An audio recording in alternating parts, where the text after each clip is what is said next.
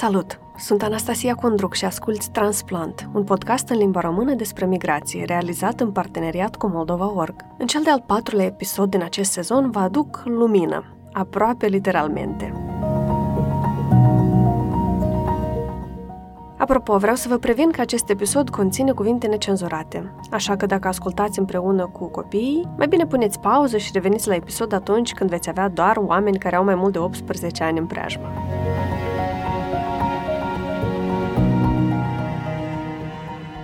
Știți, eu fac acest podcast fiind în Spania. Tot de aici, timp de un an, am fost redactor șefă la Moldova.org, de la distanță. Acum scriu în română, fac acest podcast tot în română. Îmi încep ziua cu un newsletter în română și cu știri din Moldova și România. Citesc și internaționale, desigur, dar cea mai mare parte e în română. De când cu pandemia lucrurile stau și mai prost. Lucrez de acasă, iar asta înseamnă că am foarte puține interacțiuni cu oamenii de aici, de pe loc, care să treacă mai departe de buenos dias. Așa că mă simt prinsă între două lumi, una în care trăiește corpul meu și alta în care trăiește creierul meu. Poate eu cândva mă uitam ciudat la oamenii care locuiesc peste hotare, dar au steancă, televizor pornit pe primul canal și care mănâncă doar borș sau sarmale. Dar acum mă simt mai apropiată de ei ca niciodată. Și da, înțeleg cât de privilegiată și alintată sunt și că mulți oameni și-ar dori să fie în locul meu.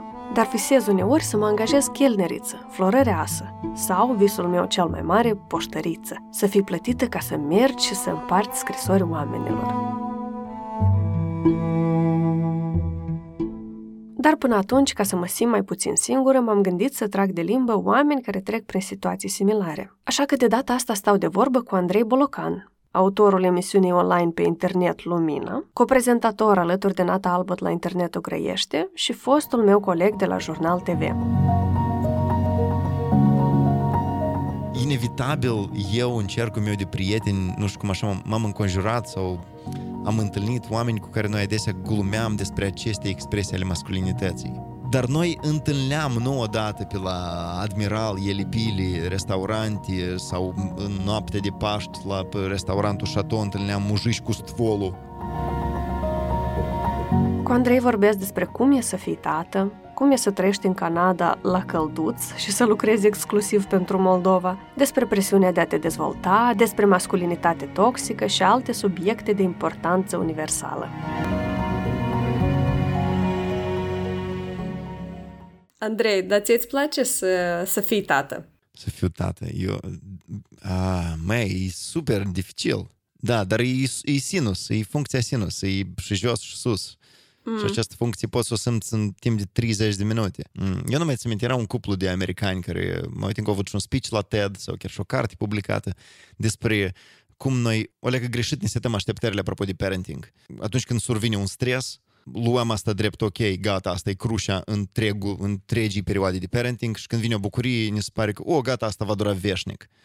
Și ei descriu cum într-un span de 10 minute tu poți să-l vezi pe copil scoțând un sunet și făcându-te să filmezi acest video, să-l împarți la rude, fiind super fericit, trec două minute jumate, îl vezi pe copil cu ochii mari care tașe pur și simplu și se uit la tine. Și tu știi că în momentul acela el s-a căcat în pantaloni.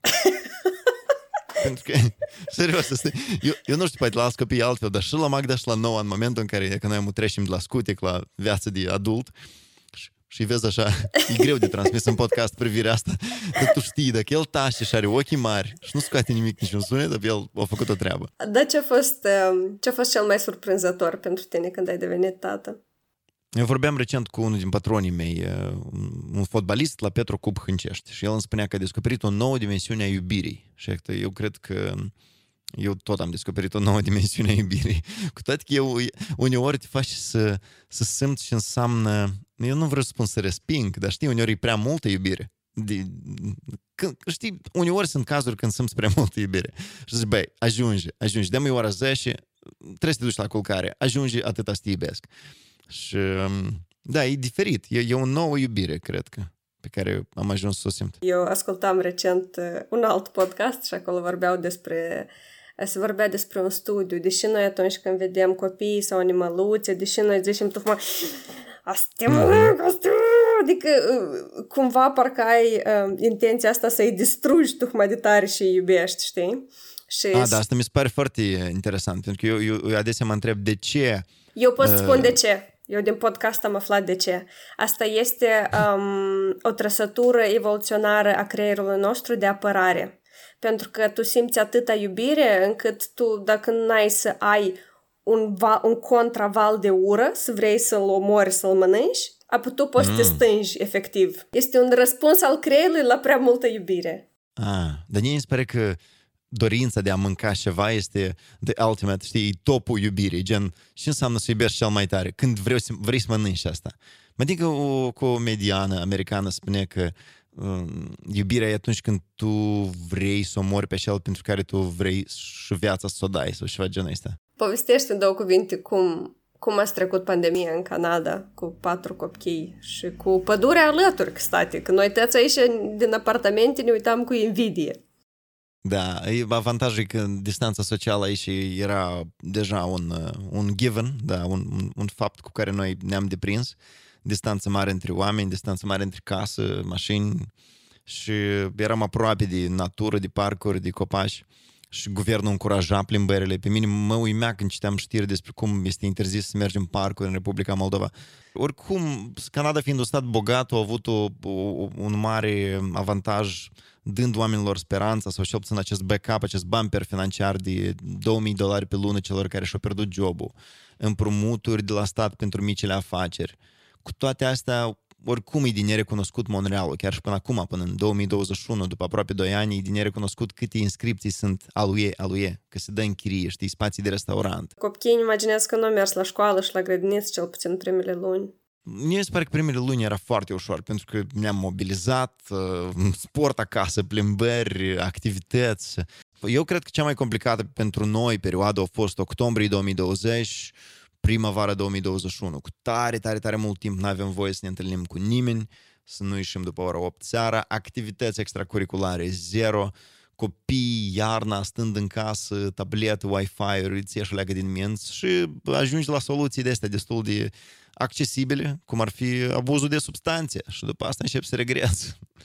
Îți pare viața mai ușoară, dar după asta zici, băi, și, și, și am ajuns, și fel de tupică e asta. A, dar asta e cea mai lungă perioadă în care tu n-ai fost acasă. Asta e similar cu prima perioadă lungă în care n-am fost acasă din 2014-2016. Da, că n-am, n-am mai fost. Am mai avut o perioadă de 2 ani în care n-am fost acasă. Tu ai fost plecat destul de mult, ai făcut și un an de facultate în Berlin, dacă nu greșesc. Pot să spui că l-am făcut, dar cu același efect pot spui că și nu l-am făcut, pentru că am fost exmatriculat de acolo. Bine, hai să zicem că tu ai locuit în Berlin. da, da eu, eu, eu aveam document care confirmă șederea mea. That's it, that's it. Cum s-a schimbat relația ta cu Moldova și cu casa pe parcursul anilor? Eu am avut un uh, moment de dezrădăcinare atunci când am trăit în Berlin. Uh, țin minte că mi-am formulat și niște teză, un text pe care pe urmă l-am citit mamei și era o dezrădăcinare de asta uh, tripartită, sau nu știu cum să o numesc. Okay. Dumnezeu, patrie, nu știu cum am separat eu, Dumnezeu, patrie, cultură, nu mai țin minte. Dumnezeu și țară precis erau, nu, nu mi-aduc aminte care era a treilea element de care m-am rupt. Dar vreau să spun că traiul în Canada poate o leacă mai tare m-a legat de rădăcini, de origini, de grai. Îți spuneam anterior, eu stau și caut conținut în limba română, fie podcast, audio, cărți, filme. Vreau să nu pierd asta din mine, vreau să continui să-mi, să-mi alimentez. Nu știu de, de ce asta a intervenit amu. E semn de bătrânieță, cum se explică asta, biochimică. Eu am două teorii sau două posibile motive de ce, de ce se întâmplă asta. Unul este vârsta, dar altul este distanța, știi? Că la distanță okay. lucrurile se văd mai frumoase decât sunt. Probabil, da. Foarte des spoturile turistice în Moldova sunt filmate cu drona. Vezi? De departe, știi? Și tare frumoasă Moldova de sus. Și noi avem viziune de dronă. Da, da, poate apropiindu-ne simțim altceva. E, e util. Mi-amintesc de ce spune Socrate, prietenul nostru comun, E bine să ieși din oraș ca să înțelegi mai bine orașul. Prieteni, luăm o scurtă pauză pentru că am ceva important să vă spun. Acest podcast este făcut în colaborare cu Moldova.org. De aceea aș vrea să vă vorbesc un pic și despre alte materiale faine pe care le fac ei. De exemplu, dacă asculți acest podcast, cel mai probabil îți place conținutul audio. Iar la Moldova.org poți găsi versiunea audio a reportajelor realizate în redacție. Unele dintre ele le-am citit chiar eu, le poți găsi pe toate platformele de podcasting căutând moldova.org. Ascultă în continuare un fragment. Tudor Ceban a devenit tată la 29 de ani. Acum, la 35, are doi băieți și multe cunoștințe despre cum să crești și să educi copiii pentru ca aceștia să devină niște adulți fericiți. Cu soția sa sunt împreună de 12 ani. Tudor Ceban spune, nu suntem căsătoriți oficial și nici nuntă nu am făcut.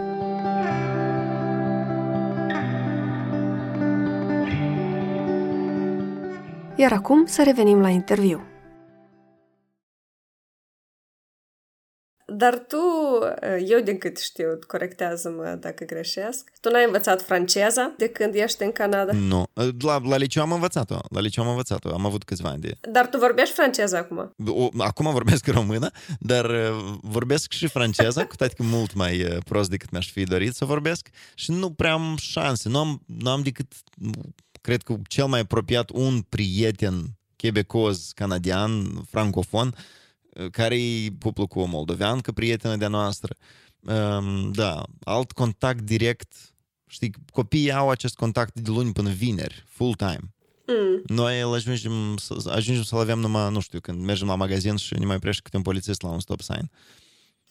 Apoi, ia ca unde vreau să ajung. Uh-huh. Cum trăiești disocierea asta? Pentru că eu acum sunt într-o poziție similară cu a ta, mi se pare, în sensul în care uh, corpul meu se află în Spania, dar creierul meu trăiește și respiră în Moldova. Eu scriu în română, eu vorbesc cu drugii mei, că eu fac podcasturi în română și simt o, o rupere foarte mare, că simt că nici aici, nici aici nu sunt suficient de integrată tot am contacte așa când ies la magazin uh, și nici acolo nu sunt de tot, uh-huh. știi? Și vreau să te întreb dacă tu ai sentimentul ăsta de inadecvare, ca să zic așa, nici aici, nici acolo și dacă l-ai și faci cu dânsul. Da, îl am și uh, cred că încă înainte de pandemie tare des um, primeam mesaje, acum și drept mai puțin, despre cum se poate de ajuns în Canada, dar cum ai ajuns în Canada, dar cum te-ai integrat, dar cum îți pare Canada. Și simțeam că n-am absolut nicio greutate și nicio autoritate să pot răspunde la o asemenea întrebare. Mai ales că eu stau în Quebec și Quebec deloc nu-i Canada.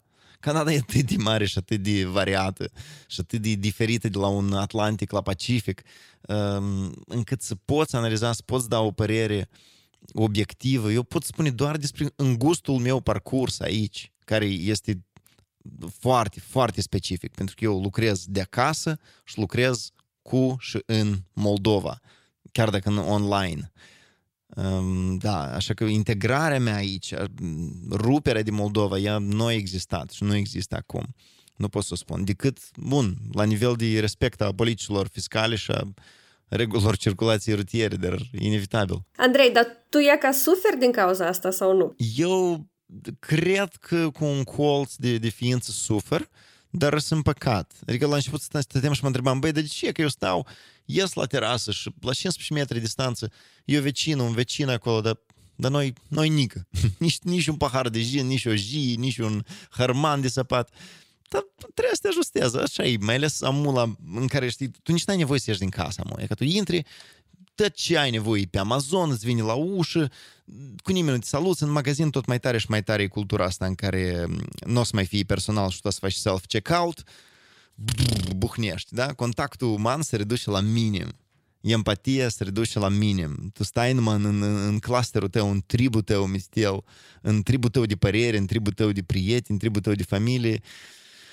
Încă nu știu, nu sunt sigur, e bine, e rău asta, poate peste 100 de ani vom înțelege ce se întâmplă cu noi, dar cu siguranță e o schimbare pentru care noi, la nivel neurologic și biologic, încă nu suntem pregătiți. Adică pe noi progresul tehnologic ne e o leacă tare, tare pe dinainte. Și dar noi, dar noi avem nevoie de acest contact. Noi avem nevoie de o leacă de, de cules de soare, de cules de șuperși.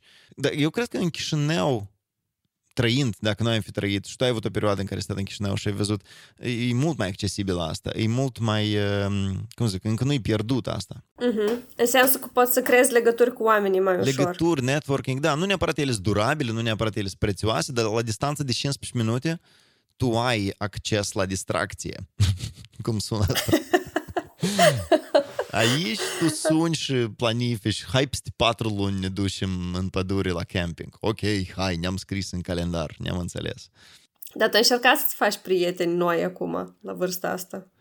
O, și asta e bună întrebare. Eu sunt norocos că am, am întâlnit, dar iarăși ei sunt moldoveni, am întâlnit o serie de, de, de, de oameni faini, uh, moldoveni din Vermont, moldoveni din Toronto, care am reușit să, să rezonăm, să, să tragem uh, beții și distracții uh, sau să încercăm să mergem pe jos câte 40 de kilometri noaptea la ora... Da, da, da, asta e o istorie tare. Eu, eu, am, o, eu am o serie de prieteni care sunt tare nemulțumiți pe mine că într-o noapte eu am avut și un spectacol la Montreal în 2018, mă tincă, și am zis, hai, după spectacol mergem la un after party, un alta, și am ajuns la un, un, un punct de referință în, turistic în Montreal, e cazinoul din Montreal. Și um, mergând încolo, noi am ales înapoi să nu luăm un taxi sau să nu luăm un transport public, un night ride cu un autobuz, dar zic, uite, nie Google Maps mi arată 15 minute. Noi ne întoarcem înapoi în centru și găsim un breakfast place dimineața, gdem să face zorii zilei să făceau. Dar că eu, aghizmuit fiind, am citit 15 minute cu mașina. Dar, dar pe, pe jos era mult mai mult decât atât. Și că eu i-am purtat dimineața la 4 dimineața, beți, obosiți, cu, cu coblucii rupți și i-am purtat pe la casino. Da, e, adică e posibil să-ți faci prietenii, e posibil să legi relații și acum, contrar uh, afirmației lui Drake, No New Friends sau cum acolo. Um, e, e mult mai dificil. Noi chiar discutam cu asta. Cum e să faci asta la distanță? Cum îi se alimentează acum prietenii? Cum să faci așa încât să nu ai așteptări gen blin, e că eu am cunoscut un băiat, o fată și ar fi eu să încerc să am aceeași relații cum am avut-o cu băiatul, fata, cum era în anii mm. de liceu. Eu le-am greșit asta să ai aceleași așteptări. Dar uh, expresia prieteniei la și se rezumă. Nu la sclipirile astea, la contactul ăsta în care simți conexiuni aproape greu de descris. Mă bucur că se întâmplă, că, că există totuși. Da. Andrei, uite, vreau să întreb despre o altă, un alt tip de presiune. Este anume tipul de presiune de a produce lucruri, da? Mm. Tu deja faci o grămadă de lucruri. Tu faci emisiunea Lumina, tu faci internetul grăiește, tu faci stand-up când ai ocazia. Dar lumea în care trăim noi, mai ales pe oamenii publici, există tare mult presiune. Scrii o carte, să faci un podcast, să niciodată să nu te oprești din crescut, ceea ce poate fi dăunător și mai ales mediul, de exemplu, competitiv în care n-am crescut prin școală, în care trebuie să ai nota 10 la toate obiectele. Ne se pare că tot a pus o cărănizică la presiunea asta. Și vreau să te întreb dacă tu simți presiunea asta să crești, să te dezvolți, cum ar veni. O, da. Da, da, asta pune foarte mare presiune. Eu cred că noi, uh, revenind la cuvântul supuși, suntem supuși la un bombardament de imagini cum cineva arată fizic mai bine, cum cineva e mai productiv, creează mai bine, are succes mai mare într-un domeniu care ție ți este apropiat. Și eu asist la discuții în care aud uh, o adolescentă din casă vine și arată uite pe TikTok ce fete cu păr frumos sunt. Și greu să zici că tu ești mai frumoasă decât fetele astea care și-au făcut tot ce vrei la părul și ăla ca, ca să apară 15 secunde bine pe TikTok. Pentru că tu te uiți la aceste 15 secunde și ele spun impact major, ți-ți pare că asta e pâlnea care arată toată viața acelor fete, băieți, mai știu și dar e Disney și gruzuri stau în spatele acestor oameni. Bănșile ne înscriu uh, e mail hei, uite, ți-am majorat, um, cum se cheamă asta, limita de creditare la 300 de milioane, cumpără mu tot ce vrei repede, tu ai nevoie de asta, teta mu. Cumpără mu tot, acum tot, acum poate fi cumpărat.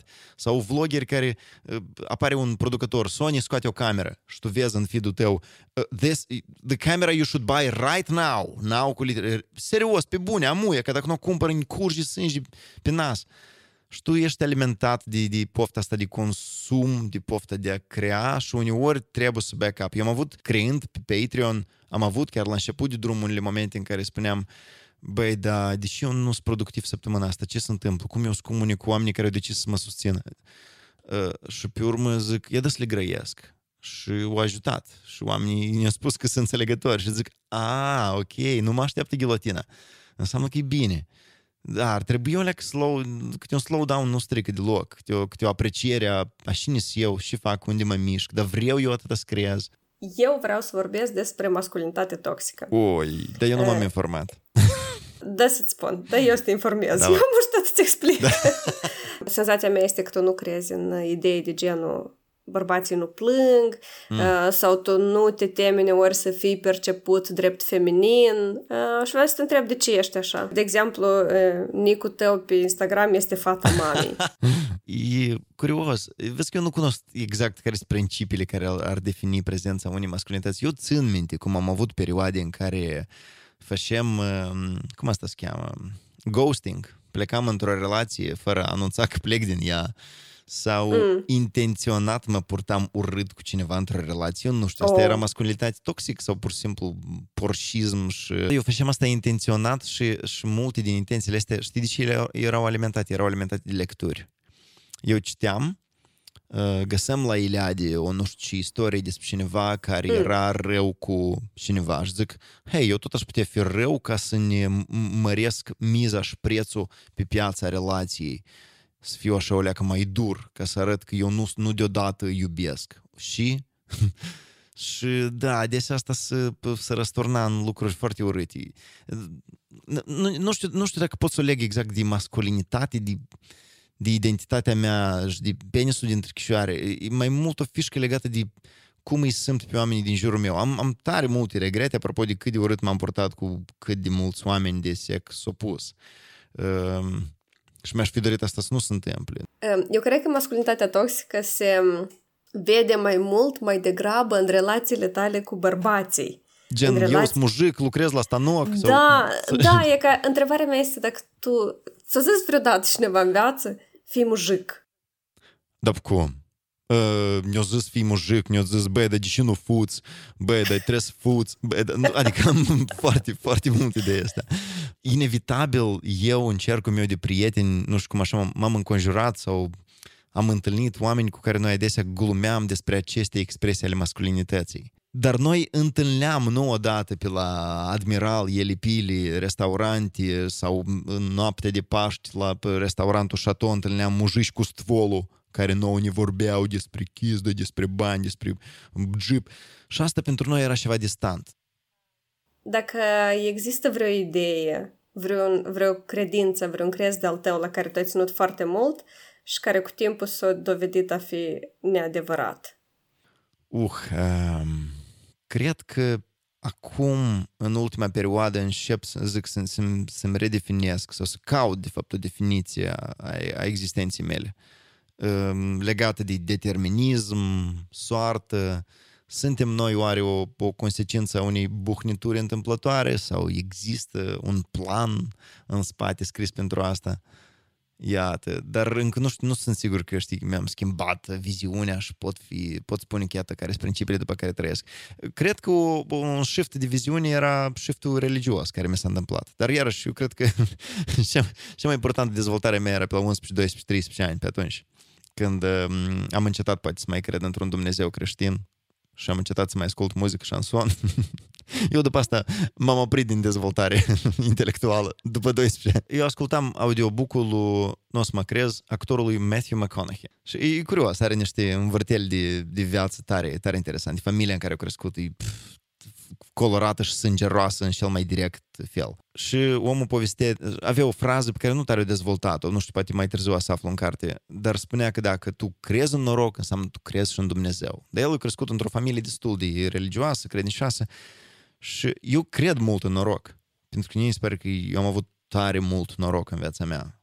De asta n-am ajuns în, în locuri tare întunecate și sunt norocos și trebuie să fiu pur și simplu recunoscător pentru tot pentru scăldătura în ocean în 2012, pentru Jurnal TV, pentru că am fugit de trei bandiți în 2004 după lecția de gitară care m-au urmărit din trolebus și vreau ceva de la mine, eu nu știu ce vreau. Să le cânti un cântec? Da. Planul lor era o leacă mai malefic decât Eurovizionul. um, Iată, eu cred în noroc, dar nu neapărat cred în Dumnezeu, mai ales văzând și face religia în lume, cât dogmă, cât prostii, cât întuneșimea asta răspândește, cât de mult oamenii se asociază cu o identitate religioasă în care tu, prin întâmplare, ai nimerit. Adică eu m-am născut într-un mediu în care creștinismul ortodox îi, ca bă, mainstream-ul, dar ce avea să întâmple dacă mă mm. năștem în altă parte? Ești ateu sau agnostic? Eu cred că sunt ateu uh, romantic. Spate așa spus. Hai repede leacă despre stand-up moldovenesc. Stand-up moldovenesc. Um... Dar pu, hai să grăim când, când să apară. ok, bine. De nu mai vreau să grăim, tot e clar. Nu, există niște începuturi pentru care eu tare mă bucur și aș vrea asta să crească. Mi se pare că trebuie de dat din coate. Acum, mai mult ca niciodată, stand-up-ul în Moldova poate fi mm, una din acele mm, platforme de, de liberă exprimare, de oameni care poate să-și uh, antreneze mm, calitatea oratorică și să, să lupte cu frica vorbii în fața publicului. Tu și eu, lucrând în jurnalism, noi am remarcat cât de greu moldovenii noștri să opresc la voxuri în stradă atunci când le adresez întrebări eu m-aș, m-aș bucura moldovenii să vorbească mult mai mult. Și asta înseamnă TET, să vorbească polițiștii care se confruntă cu o problemă de sistem, să iasă să vorbească. Că noi grăim, da, mai, dar nu toți polițiștii sunt răi, dar nu toți judecătorii sunt răi, dar nu toți doctorii sunt răi. Dar unde să și care nu sunt răi și nu grăiesc? Pentru că dacă sunt și răi, și buni ar trebui să grească, sau nu? Sau ar trebui să tacă? Dacă și buni tac, îi tolerează. Andrei, tu ești destul de popular pe internet și tu primești o grămadă de comentarii foarte rele, foarte urâte, nasoale pe internet și tu răspunzi tare de râs la dânsele. Tu din totdeauna ai reacționat așa la dânsele sau tu ai lucrat cu asta? Nu, până la internet și până la cantitatea aceasta de comentarii, nu, nu știam că am acest talent sau capacitate. Nu am cum să neg că asta atinge, pentru că tu poți uneori citești, e ca frunzărești comentarii, bravo, bravo, bravo, bravo, blядь, cam leva de data asta. Și te atingi a 34-lea comentariu de critică, dar 33 erau de bine. E curios. Și am auzit asta și la oameni mari, la Conan O'Brien, auzem cum el trage monologul lui, sau până la pandemie, când aveau public, poate și amuau. Trage, trage și era cu un om care zâmbea tare puțin sau nu zâmbea deloc și la ce la se uita, la ce la se concentra. E periculoasă această pistă să scază în, în plasă, știi, a unui om care tu crezi că nu te apreciază și pe dânsul trebuie să pui accentul. Nu, nu, nu, tăți trebuie să mă iubească. E ca de unde e pofta asta, știi? Lasă, băie, merge înainte. Um, Andrei, tu ai uh, role models? Role models.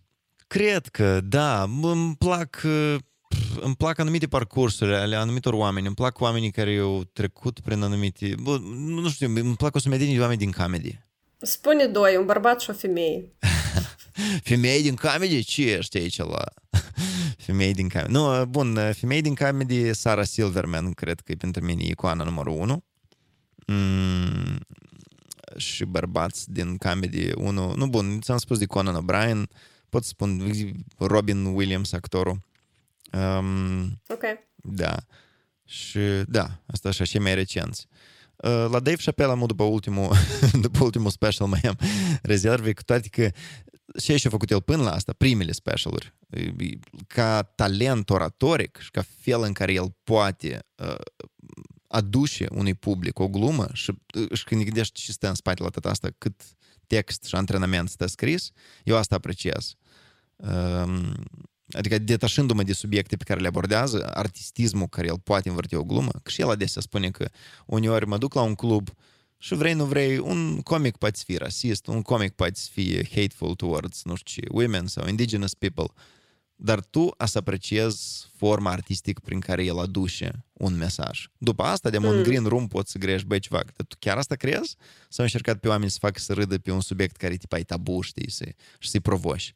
Că uneori comedia poate pe asta să mizeze. Știi, noi nu... Și dacă el a să zic că da, eu chiar asta cred. Nu, înseamnă că e porc. Un porc foarte, foarte artistic. Știi, asta e cum ai aprecia, băi, și de artistic plahotniuc eu am ajut pe și oh, nu? Există oameni care apreciază asta, cu sau, Și de artistic, um, uh, cum îl cheamă pe cel, blin, când sare mă din cap. Hitler a invadat Polonia. da, poți să Sau Alexandru Macedon, Măcelărea. Și de artistic, uh, Cruciada omoră pe și care credeau altfel. Ok, Andrei, eu trebuie să te întreb întrebarea asta pentru că eu tare, tare vreau. Spune te rog frumos, cum combin viața de familie cu cariera? Foarte bun, foarte bun. La un moment dat am încetat să le combin. nu, n-am, n-am o problemă, cu toate că am remarcat și am spus și Natei, copii, uh, apariția copiilor o, o omorât tare mult din timpul pe care puteam să-l dedic. Ne aminteam cum, uh, când abia, abia Magda se născuse, și noi destul de ușor, aveam așa un management destul de ușor cu dânsa. De dimineața Nata s-a ocupat de dânsa seara eu. Majoritatea videourilor Lumina atunci prin 2016-2017 și eu le filmam noaptea.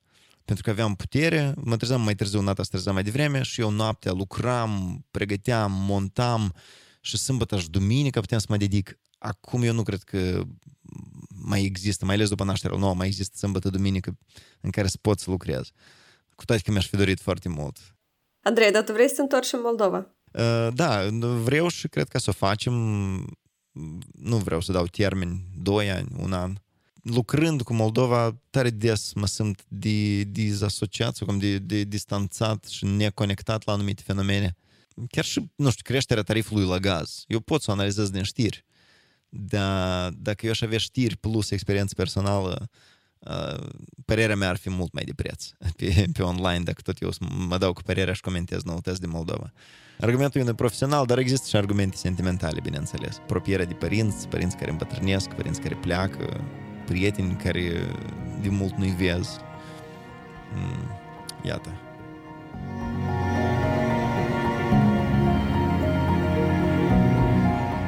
Îți mulțumesc că ai ascultat Transplant, un podcast pe care îl fac eu, Anastasia Condruc, în colaborare cu Moldova.org.